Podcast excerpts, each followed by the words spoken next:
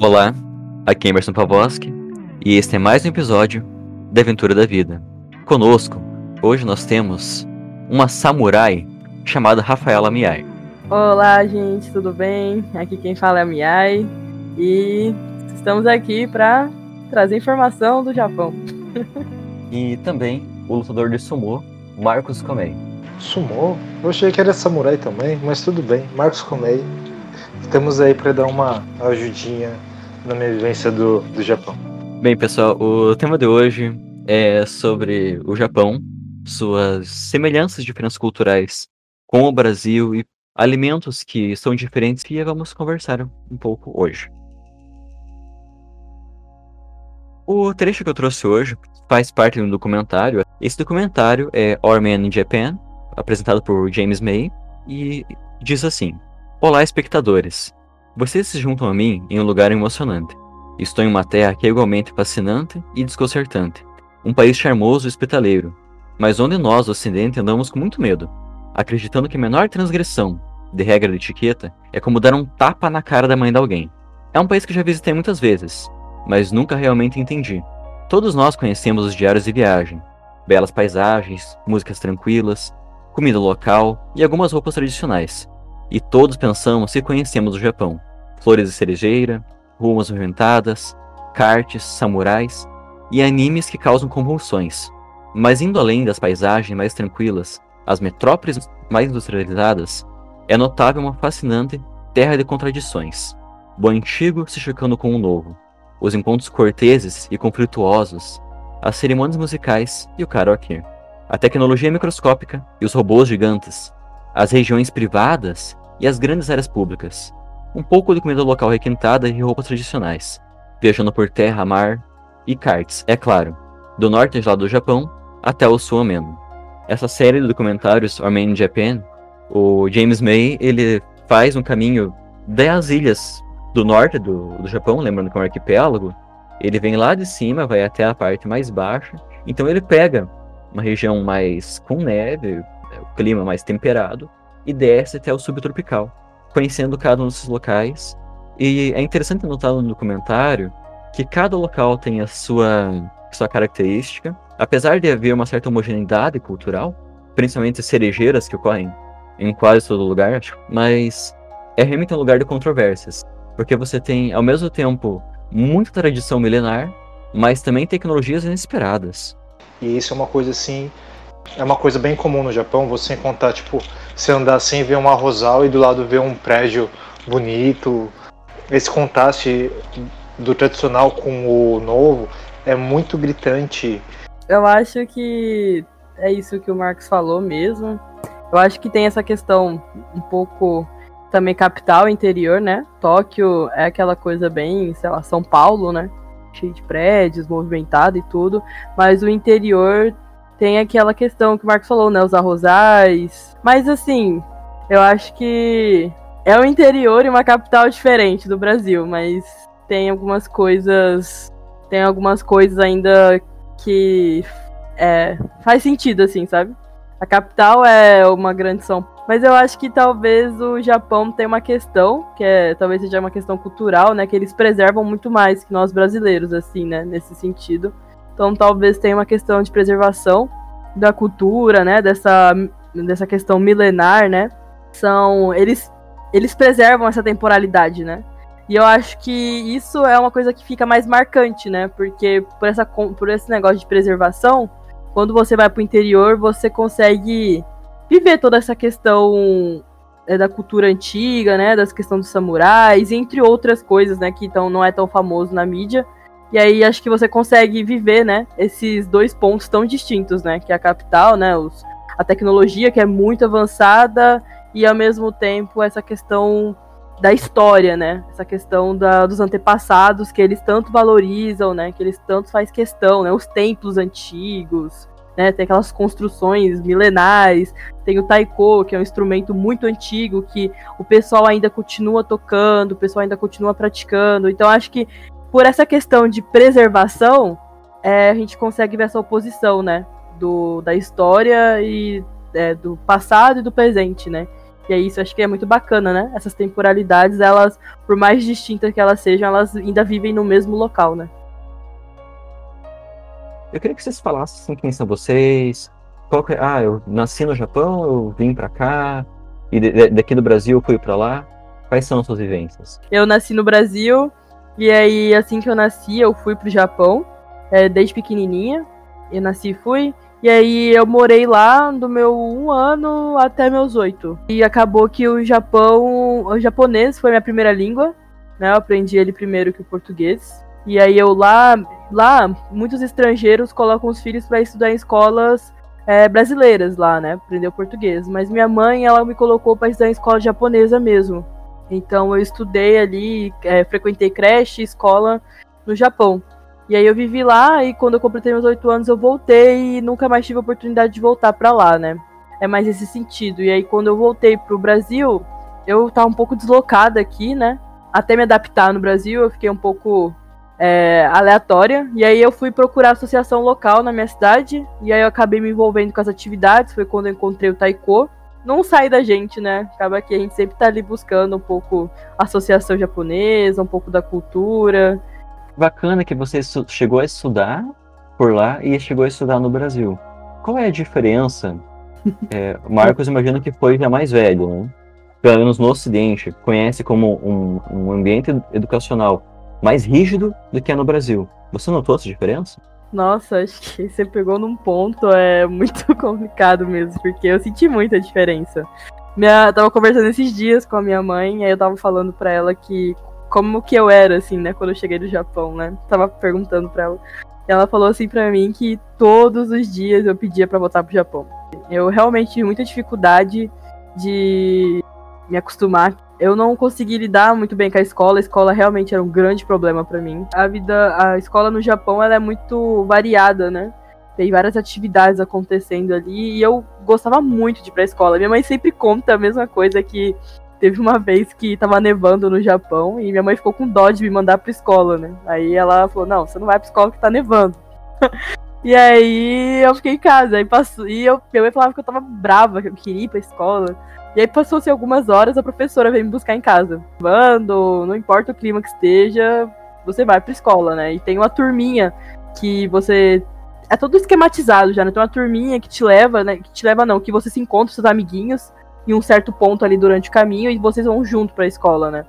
Não tem nada a ver a escola do Japão com do Brasil. Aí quando eu vim pro Brasil, que era aquela coisa ficar sentada o dia inteiro, só tinha aula de educação física, né, que a gente ia pra quadra, e eu não sabia falar direito português e a professora não sabia lidar com isso, porque eu falava japonês às vezes com ela, ela ficava nervosa. Imagina, era uma confusão. Nossa, eu eu, chorava, não tava entendendo nada. Aí eu lembro que a minha primeira prova no Brasil, isso me marcou muito na primeira série. Que eu fiz a primeira série duas vezes, aqui e lá, né? Lá e aqui. E aí, quando eu fui fazer a prova aqui, eu comecei a prova ao contrário. Ela gritou comigo na sala, eu comecei a chorar de desespero na sala. Eu não tava entendendo porque ela tava brava comigo. Aí depois que eu fui entender que eu tinha começado a prova do lado contrário, porque no Japão, né, é diferente o sentido da leitura aqui da gente.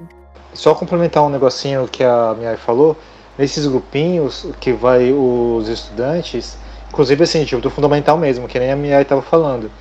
É, nos cruzamentos tem algumas. Uh, eu não lembro de ter visto o pai, eu só vi mãe que elas é, fazem o.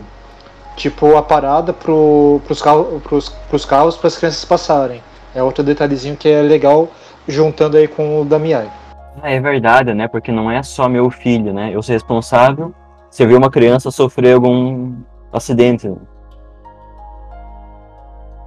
Mas você levantou um ponto, é, Rafaela, bem, bem bacana, que é a variabilidade de atividades realizadas na escola.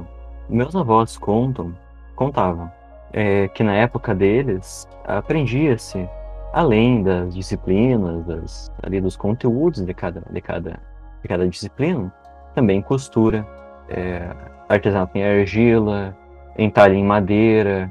Hoje em dia não tem mais isso. Hoje em dia virou apenas ambiente de, de conteúdos. É, é uma coisa lúdica, né? É claro que não vai fazer a criança fazer uma mesa, um mogno. Isso não vai acontecer. Mas ela vai treinando a memória muscular. Lá tinha o horário do Osode, né? Que é o horário de limpeza. Aí tocava uma musiquinha de cancan, lembro até hoje. de cancan, assim, na escola. E a gente era responsável quando começava a tocar essa musiquinha, né? Tinha. Cada sala tem, tipo, um alto-falante, assim, né? Micro, é, microfone, assim, é, caixa de som. E aí alguém falava, né? Tipo, gente, horário do, do Ossode, né? Começava uma musiquinha. Aí cada um trazia um pano de chão de casa, então a gente começava a passar pano na mesa, varrer a sala, passar um pano na sala, limpar a louça.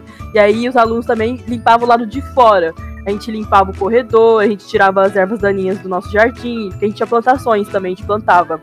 A gente tirava a erva daninha do nosso jardim, a gente ia lá lavar as coisas da, da cozinha, a gente lavava a janela, tipo. Então cada turma era responsável por alguma coisa. Comida, por exemplo, né? Quando a gente vai comer lá, existe uma. Existia na minha sala, do lado da lousa, uma roletinha, né? Com as equipes. A gente rolava a roleta, né? Tipo, estabelecia o cronograma das turmas.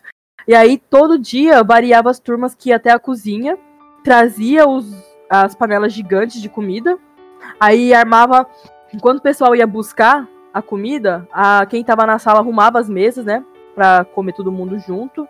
E aí a gente colocava as panelas lá na frente. E aí essa pessoa, esse pessoal que pegava comida, eles também serviam os outros alunos que iam lá, né, pegar. E aí a gente ia lá na sala e servia o pessoal. E depois a gente levava e lavava as coisas, né? Levava até a cozinha e guardava. E aí o pessoal limpava a sala e colocava as mesas no lugar. Tinha aula de instrumento musical, a gente tocava vários tipos de instrumentos musicais, desde teclado, triângulo, pandeiro. A gente, cada dia a gente tocava um instrumento diferente, aula de canto. Tinha aula de artesanato também, que era uma coisa que eu, eu, me lembro vagamente, assim, que, tipo, em épocas que dava aquelas nozes no Japão, tipo aquelas nozes da Nutella, assim, quando Sim. tinha essa, tem uma época no Japão que dá muito isso. E aí a gente pegava aquelas redinhas, ia pegar insetos nessas épocas assim de outono, não sei, a gente ia pegar insetos e pegar essas nozes.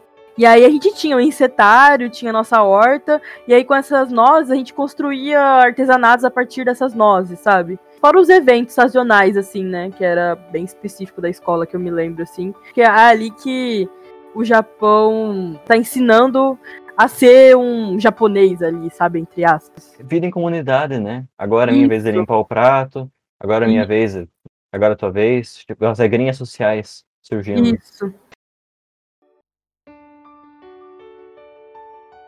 Eu fui com uns 24 anos uh, pro Japão trabalhar, foi em 2004. Voltei em 2009 com aquela crise que teve mundial. Decidi aprender um pouco de japonês lá no Japão, se você souber, quando falar assim, quando falar algum men, fazer o, o se apresentar, é, se apresentar, saber a, cumprimentar e pedir, falar, saber pedir koreko da sai, você consegue viver no Japão a vida toda tranquilo. Mas qual a graça de você estar num, num país estrangeiro, imerso na língua e não aprender ela? Essa questão que você levantou, Marcos, bem interessante. Tem muitos é, brasileiros que reclamam das situações econômicas, políticas no Brasil, educacionais. Ah, eu quero fazer meu doutorado fora, por exemplo, porque o Brasil, a educação é, é ruim na universidade. Tem gente que fala isso. Não digo que tenha sido o seu motivo, mas é muito comum que o pessoal saia para buscar trabalho fora ou algo assim. Você foi a trabalhar já contratado para algum lugar? Você quis começar uma nova vida lá? Como é que foi para você essa experiência de sei lá, sair de algum lugar com 24 anos, em que, sei lá, eu imagino, em teoria, você já teria uma residência ou algo assim?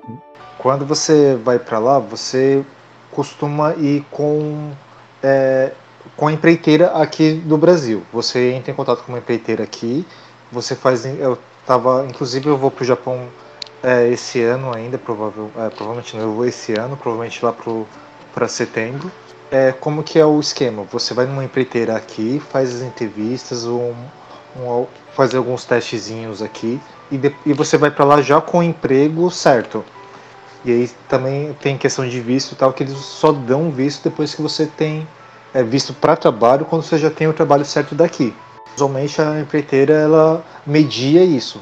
Você já vai lá com, você já sabe, é, você sabe onde vai trabalhar, um, um apartamento, é, você vai ter um apartamento, você já sai daqui com, com um emprego pelo menos é, contratado por um pelo menos por um período de tempo, né?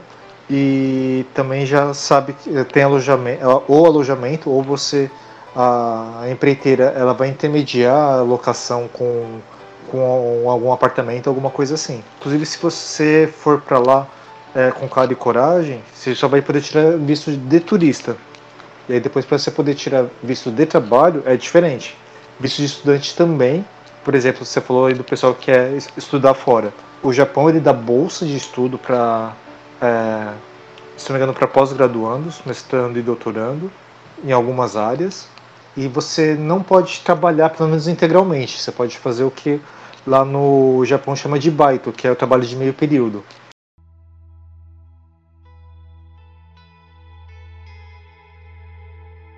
Agora, vocês parece que fizeram um caminho inverso. Né? Uma é, começou essa formação, apesar de ter sido no Brasil, educacional no Japão, veio para o Brasil, então, primeira língua nativa japonês e depois o, o brasileiro. E Marcos foi ao contrário, é isso? Começou com brasileiro e depois foi aprendendo japonês? Sim, foi isso. Gente, o que é mais difícil? Todo mundo fala que o português é super difícil de aprender. Para vocês. É muito difícil. Até hoje não aprendi. é, eu já eu gosto de escrever. Eu antes, antigamente eu escrevia bastante. De vez em quando eu escrevo um pouquinho ainda, mas português é bem complexo mesmo. Mas é, japonês tem uns nuances também que é bem. É só tendo vivência também. É, é que assim, no português a gente tem vários tempos verbais. Não sei se talvez no japonês tenha isso, né? Lembrando que o japonês, pelo menos eu acho, não é só uma é, só uma forma, né? A gente sabe, eu pelo menos conheço que tem kanjis, que são mais... É, Complexos. Rep são representações de figuras, né? São pictogramas. É hiragana e katakana. São os três alfabetos do Japão: hiragana, katakana e kanji. Acho e esses todos também têm é, presente mais que perfeito e coisas assim? Tem é, terminações mas assim, que eu me lembre, tem o passado e o presente, presente e futuro. É porque existem sim, né, formas verbais, né? Acho que não é como no Brasil que tem um milhão. Tem a, tem a, tem a forma negativa, né? Tem a forma, no, sei lá, no infinitivo. Interativa, blá blá blá. É, aí tem tipo forma, a forma formal, né? Eu sei que tem, mas é bem reduzido. É bem, bem reduzido em relação a ao português. Hiragana e katakana, é, as sílabas elas não são tipo B e A e você forma. A, a, uma das letras é Ba, outra é Bé, outra é Bi, outra é Bu. Então você acaba decorando mais letras para conseguir falar. Vamos supor que a gente tem o verbo comer no Japão, né? Taberu. Né? Aí se você vai falar, tipo assim, sei lá, né? Eu comi uma maçã tipo, ringo o tabemashita. Ringo a tabemashita. Não sei qual a partícula que eu usaria, me perdoa sem sei, mas tipo, vai ficar tabemashita, né? A gente usa esse shita, né? Tipo, de comeu. Né? Nossa, eu falei que a maçã comeu. Não, atashi wa tabemashita. Eu comi, né? Eu comi.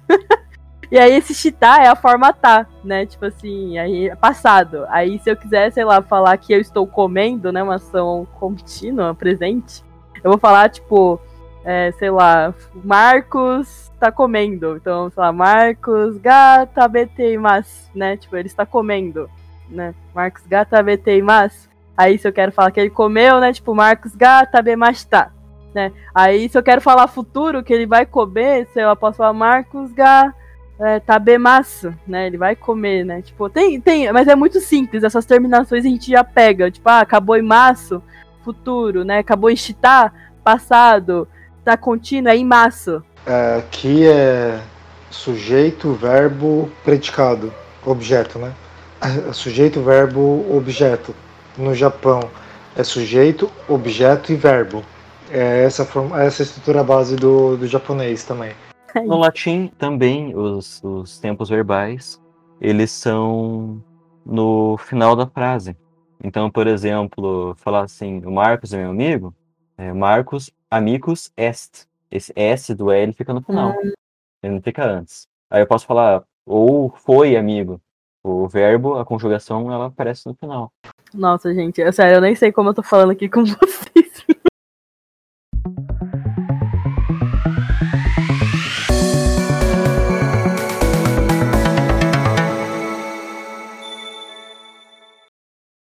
Agora um assunto assim, que chama muita atenção aqui na, Aqui, aqui para nós é questão de alimentos.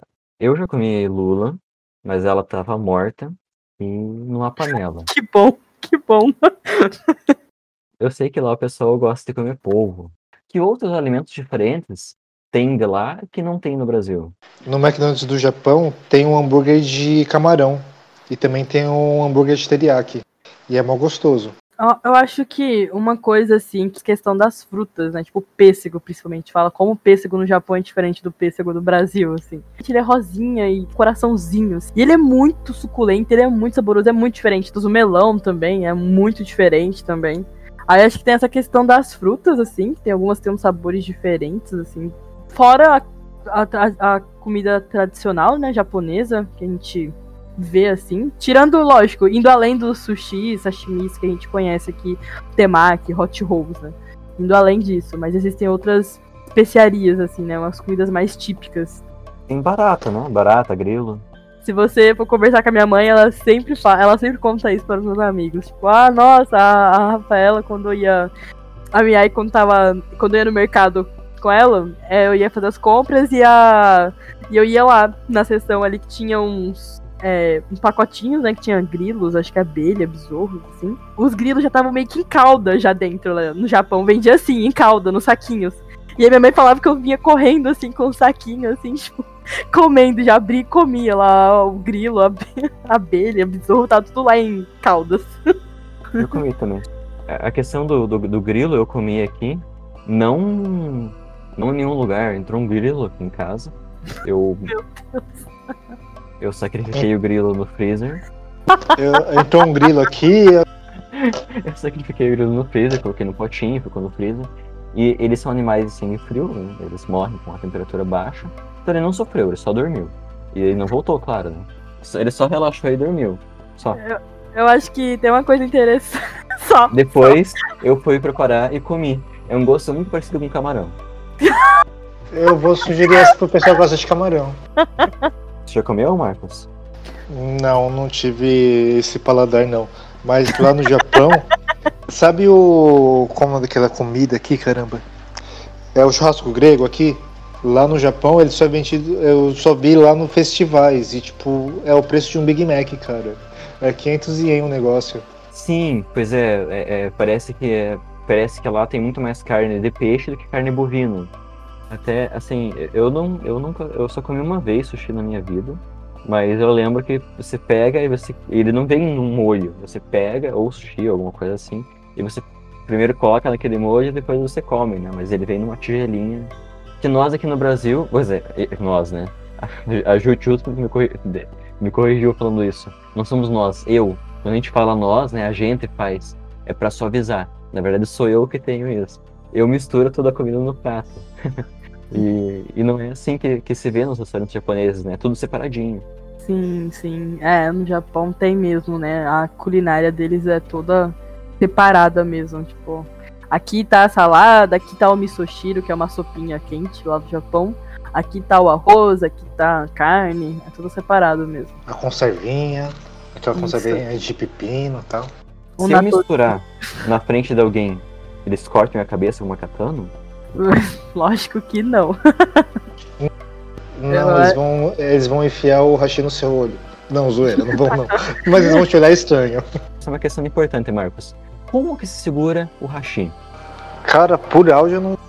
Por áudio eu não vou conseguir te, te falar não. Eu consigo mostrar, eu consigo fazer com caneta, mas por áudio eu não consigo te, não consigo te falar. Imagina que você vai, sei lá, abrir sua mão entre o dedão e o outro dedo assim, você vai colocar um hashizinho, um dos hashis e apoiar com o seu dedo. Então, ó, você vai pegar entre o polegar e o indicador, você vai colocar um hashi, você vai apoiar ele mais ou menos com o dedo do meio. Aí você vai colocar um outro e você vai segurar ele com o dedão e o seu indicador. Acho que é isso. E aí você vai ter um entre os dedos, entre o dedo do indicador e o polegar, e você vai estar segurando um com o, indicador e o polegar. E você vai estar apoiando o dedo do meio. você tá segurando entre. Enfim, gente, falei muito que não falei nada, mas tá Não aí. fica parado, então? Eu só Sim, vão outro. ficar fixo, exatamente. Vão ficar fixo. Você não mexe Esse os tá dois, no não dedo, fica no dedo fixo. do meio fica fixo, eu mexo só os que estão no polegar e no indicador. Isso. Ah, dá pra treinar, hein? Pegar umas moscas. De repente, não. Ah, Lá vai o mestre Miyagi aqui. Ah, outra coisa também, já que está falando de culinária, todo mundo acha que lá o, a base do Japão é sushi, não é. Tem peixe, mas a maioria dos peixes são grelhados mesmo, no dia a dia. E tem muita fritura também. É, o sashimi, que nem a gente conhece aqui, para eles seria equivalente ao nosso churrasco. Eles vão para fazer uma, uma coisa festiva, não é uma coisa do dia a dia. Quando você fala em comida no Japão, você tem que saber uma palavra. É montainai.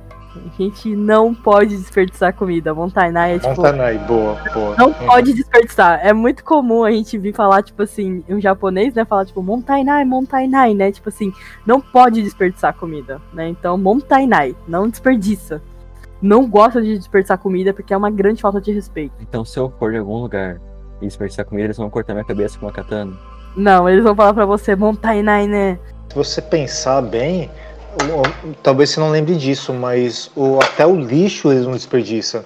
Enquanto aqui no Brasil, praticamente 100% das latinhas de alumínio são recicladas, por uma questão mais econômica do que realmente uma necessidade, uma necessidade digamos, é, cultural ou, ou para o mundo, né?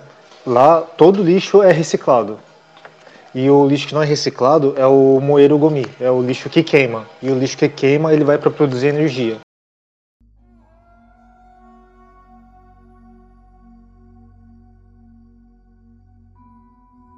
A gente conhece muito do Monte Fuji, que fica ali coladinho com a floresta da Okigahara, mas é, diferentemente do que acontece em alguns lugares, tem uma diversidade muito grande de ecossistemas. Tem praia, montanha com neve, tem floresta com, com urso, é um ambiente ba- bastante heterogêneo. Então, vocês conheceram essa diversidade, vocês moraram somente ali na capital, é, conheceram Hokkaido, que é um pouco mais frio. Eu morei no interior, né? Eu morei em Gamagori, Aichiken. Ahn, e eu morava ali perto do, do mar, né? Então eu lembro que eu tinha muito contato com o mar, né? Direto eu ia fazer piquenique ali no mar, ia andar de patins. Eu lembro de alguns templos, né? Que tem uma paisagem bem bacana, muitas árvores. Eu ia acampar bastante também, montanhas. O Monte Fuji, por exemplo, minha mãe me conta histórias dela, né? Que ela morou em Fujinomiya, que é ali pertinho de do Monte Fuji mas eu já não tive tanto contato assim com o Monte Fuji ou com alguma paisagem famosa, né? Alguma, é, nas escolas é muito comum fazer excursões, né? A gente fez excursões para alguns lugares, alguns parques, né? Porque no Japão tem muito parque, Tem panda. tem panda, tem sim. Eu me lembro desses detalhes assim. É, eu fui para Niigata há um tempo e lá é mais pro, é mais perto de Hokkaido, então tipo nevava muito. Como neva muito, ah, no meio da rua tem como se fossem uns jatinhos de água para você não derrapar o carro. E lá também nessa época do ano, no inverno, você é obrigatório colocar corrente nas rodas do carro para evitar derrapagem. É um detalhezinho interessante também. Na calçada, você tem tipo metade do seu corpo fica com neve do lado, assim um metro, um metro e vinte, assim, quase um parapeito de, de neve. Tem muita fonte termal lá também, né? Tem uns macacos que tomam banho. Macacos. Macacos e Onsen. pessoas tomam banho. É, é, esse aí também é uma que eu queria ir e eu não consegui ir. Tem umas vagas lembranças, é, a gente uma vez foi acampar na- numa montanha e aí na montanha tinha um onsen. E aí a gente foi no onsen. Fora aqueles onsens normais, né, que tem nas cidades mesmo, né? Eu fui nesse onsen na montanha, que é realmente na natureza mesmo. Mas, gente, eu era muito pequena. Pra mim, ele era tipo uma piscina. Apesar de super quente. É muito quente o negócio. tipo, eu adoro banho quente, fervendo. Mas aquilo lá é quente, fervendo. E também eu cheguei aí no, no Fujikill, que é um parque à beira do Monte Fuji.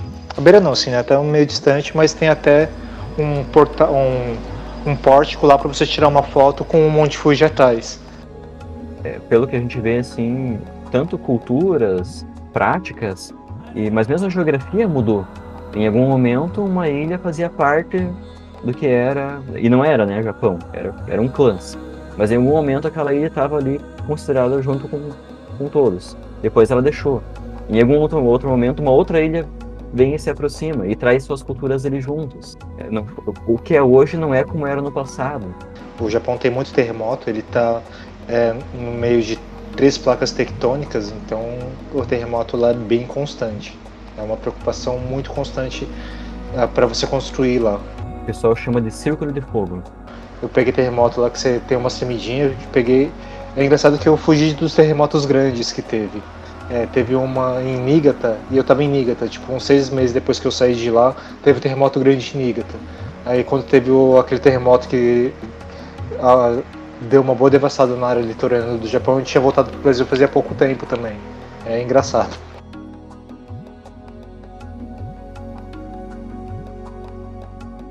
Eu não vou te falar que é realmente uma meditação, mas eles separam inclusive uma semana que é o Hanami, que é quando você vai nos parques ver as cerejeiras. Essa é uma questão bem interessante das cerejeiras, né? Porque elas incorrem todo, todo o arquipélago e é um elemento é, meio que universal e tem um negócio das pétalas que caem, né? Porque a pétala, ela, a flor morre rápido, né? Tem uma celebração da, da fragilidade da vida. Que quando tem essa, essa época do ano que floresce as cerejeiras, as sakuras, é, o pessoal faz motiori, né? Motiori é praticamente todo mundo levar um pouquinho de comida, né? Todo mundo leva um pouco de comida, eles se juntam e comem juntos, né? Então é normal você ver lá a árvore de sakura e aí embaixo o pessoal comendo junto como se fosse um piquenique. Só que o nome daquilo é motiori. O símbolo do samurai não é a espada, é a flor de cerejeira, exatamente por causa da efemeridade. Ele morre no auge, na, no alto da beleza. Ele morre lutando. A glória do samurai é morrer no campo de batalha, como a cerejeira morre no esplendor do, da sua beleza. Olha só. Então, Marcos está falando que samurai tem a morte mais honrada que, que morte de ninja. Não, os ninjas são espiões. Entre um, uma luta direta entre um ninja e um samurai, o samurai ganha. Mas o samurai pode escorregar e cair no chão antes, né? E aí, pá.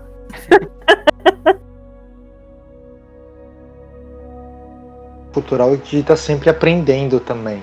É, inclusive, assim, né? É, na, aqui a gente acha que o faixa preta é o mestre. Na verdade, assim, no o faixa preta do karatê é mestre. Na verdade, faixa preta quer dizer que ele dominou o básico. E aí começa realmente a você começar a aprender. No karatê, e é assim, você vai até certo ponto, e aí começa um novo estágio de aprendizado, que são os dans. Sim, sim. É, por aí também fiz karatê. Aí tinha isso. Eu lembro ter, do meu professor ter falado isso. A faixa preta quer dizer que você dominou o básico. E aí você vai realmente começar a aprender o karatê de verdade. A única coisa que eu cheguei a praticar mesmo foi é, taiko.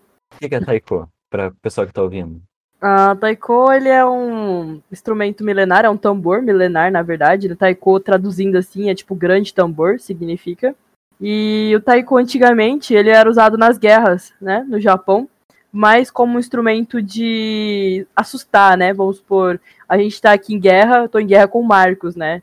E aí a gente tá em territórios distantes, aí eu começo a tocar taiko, né, pra amedrontar ele, ou mostrar minha força. O taiko ele era mais usado para essa questão mais de guerra, mas aí conforme o tempo foi passando, né, ele foi virando um instrumento musical mesmo. Ele, ele, se, ele se originou na era de Omon Yayoi, mas eu sei que algumas eras depois, né, ele foi ao pouco, aos poucos fazendo parte de rituais, né, e aí até hoje, assim, ele, pelo que eu uso ele, né? Pelo que eu pratico taiko hoje, eu pratico ele como instrumento musical, né? É, essa parte também é quando tinham samurais, né, na, nas áreas dos samurais, é, depois foi começando a deixar de ser tão importante a espada, ela também deixou de ser um, um instrumento de seu jutsu, que é a arte da guerra, e começou a ser o caminho, que é o do. Aí começou a ser o bushido, o bushido não, desculpa, o, o kendo, em vez de kenjutsu. É, dá para você pegar essa parte da transição da para era Meiji, quando os samurais é, já não tinham tanto poder assim.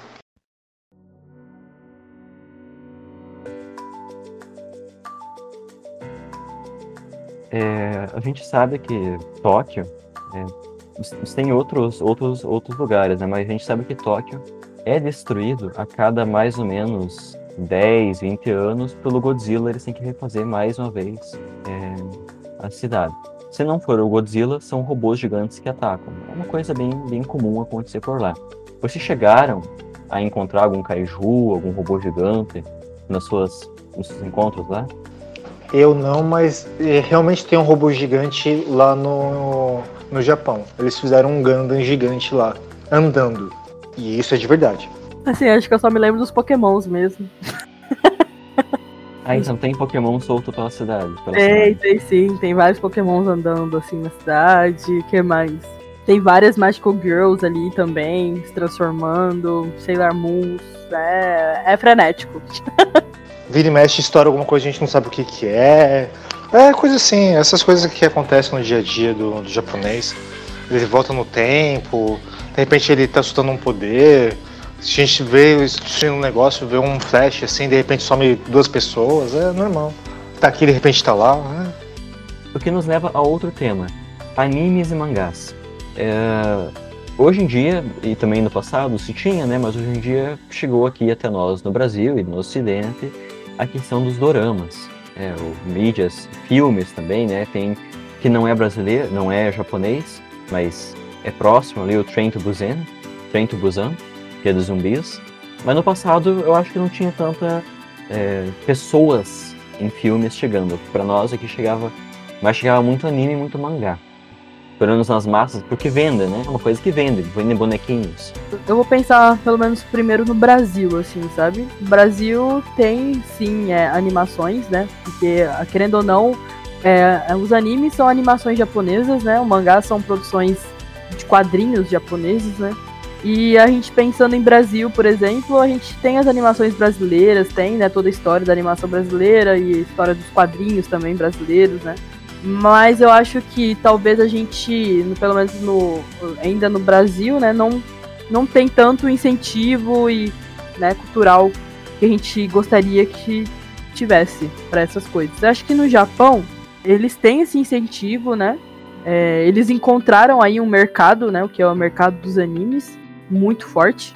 Tem também muita produção live action, né? De pessoas, no caso, produzido tem os atores, mas que não vem pra cá. A gente não tem tanto contato, né? A gente acaba tendo mais contato com os animes que se popularizaram, né?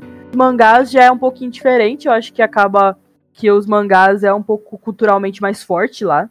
O pessoal lá lê muito mangá mesmo, consome muito anime lá também. E mas o mangá eu acho que ele é um pouco mais forte. Tudo bem que o anime também tem essa questão histórica, né? Mas o mangá ele tem, eu acho que uma questão histórica mais forte. Teve o Japão antigamente teve aquela cultura dos ukiyo-e e dos ema, é, emakimono, eu acho que é o nome, que é aquele a animação por pergaminho, é, as histórias em quadrinhos antigas, desde o século, muitos séculos an- antes, que era no anima, é, a história em quadrinho, não, é histórias em rolo, né, pergaminhos. Então eu acho que tem uma questão cultural, então acho que o mangá é um pouco mais forte. Nessa parte eu vou, vou é, fazer que nem a minha e realmente lá tem bastante produção, inclusive a, é que não é da época de vocês, né? Como eu sou velho, quase um ancião, o que veio, que chegou aqui na verdade do Japão mais forte, não começou com o, o anime, começou com os tokusatsu, Giban, Jiraiya, Changeman, Jaspion, Flashman, começou com esses. Que é Tem os doramas, novelinha japonesa. Inclusive eu vou deixar uma aqui de, de dica pra vocês, se vocês quiserem chorar bastante, que chama Um Litro de Lágrima. Tirito Tem no. YouTube e Tirito no Namida. É, essa aí você É pra, é pra olhar e. Quando você tá querendo ter uma depressão, querendo ter uma tristeza, assim, você não sabe como, daí você vai atrás de um negócio desse, né? Não, não é assim, não.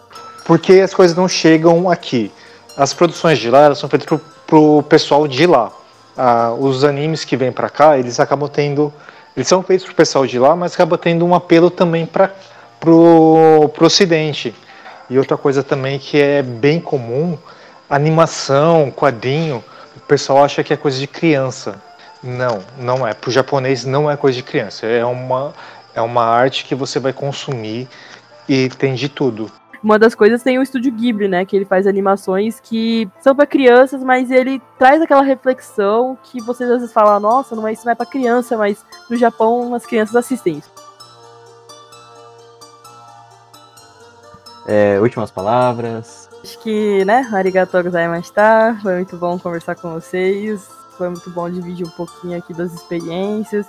faz um tempo assim que eu me sinto um pouco nostálgica a minha vida do Japão. Arigato gozaimasu. Muito obrigado, gente. O papo foi muito bom. Bom, obrigado a todo mundo que ouviu e até a próxima.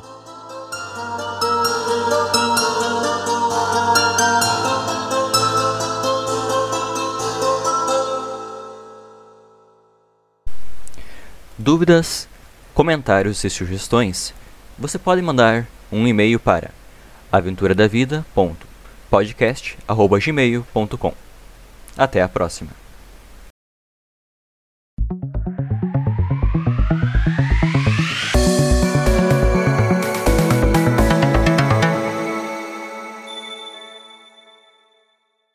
Nagare. Nagageru kisetsu no manaka de... Eu falei, eu sou ruim, eu não sei, eu não consigo fazer esse negócio. Não, vai, vai dar bom, vai lá, um, dois, três. e- Nagare. Nagageru kisetsu no manaka de 太日の長さを感じます。 せわしくすぎすぎる日々の中に私とあなたで夢を描く。3月の風に思いは乗せて桜のつぼみは春へと続きます溢れ出す光の粒が少しずつ朝を温めます。大きな首をした後に少し照れてるあなたの横で新たな世界な世界の入り口に立立ち。ち気づいたことは一人じゃないってこと。瞳を閉じればあなたが。まぶたの裏。に。いることで。ことで。どれほど強くなれたでしょうたでしょうあなたにとあなってたにとってそうであそうでありたい Meu Deus, péssimo. Eu sou muito ruim, eu sou muito ruim, cara. Não dá. Eu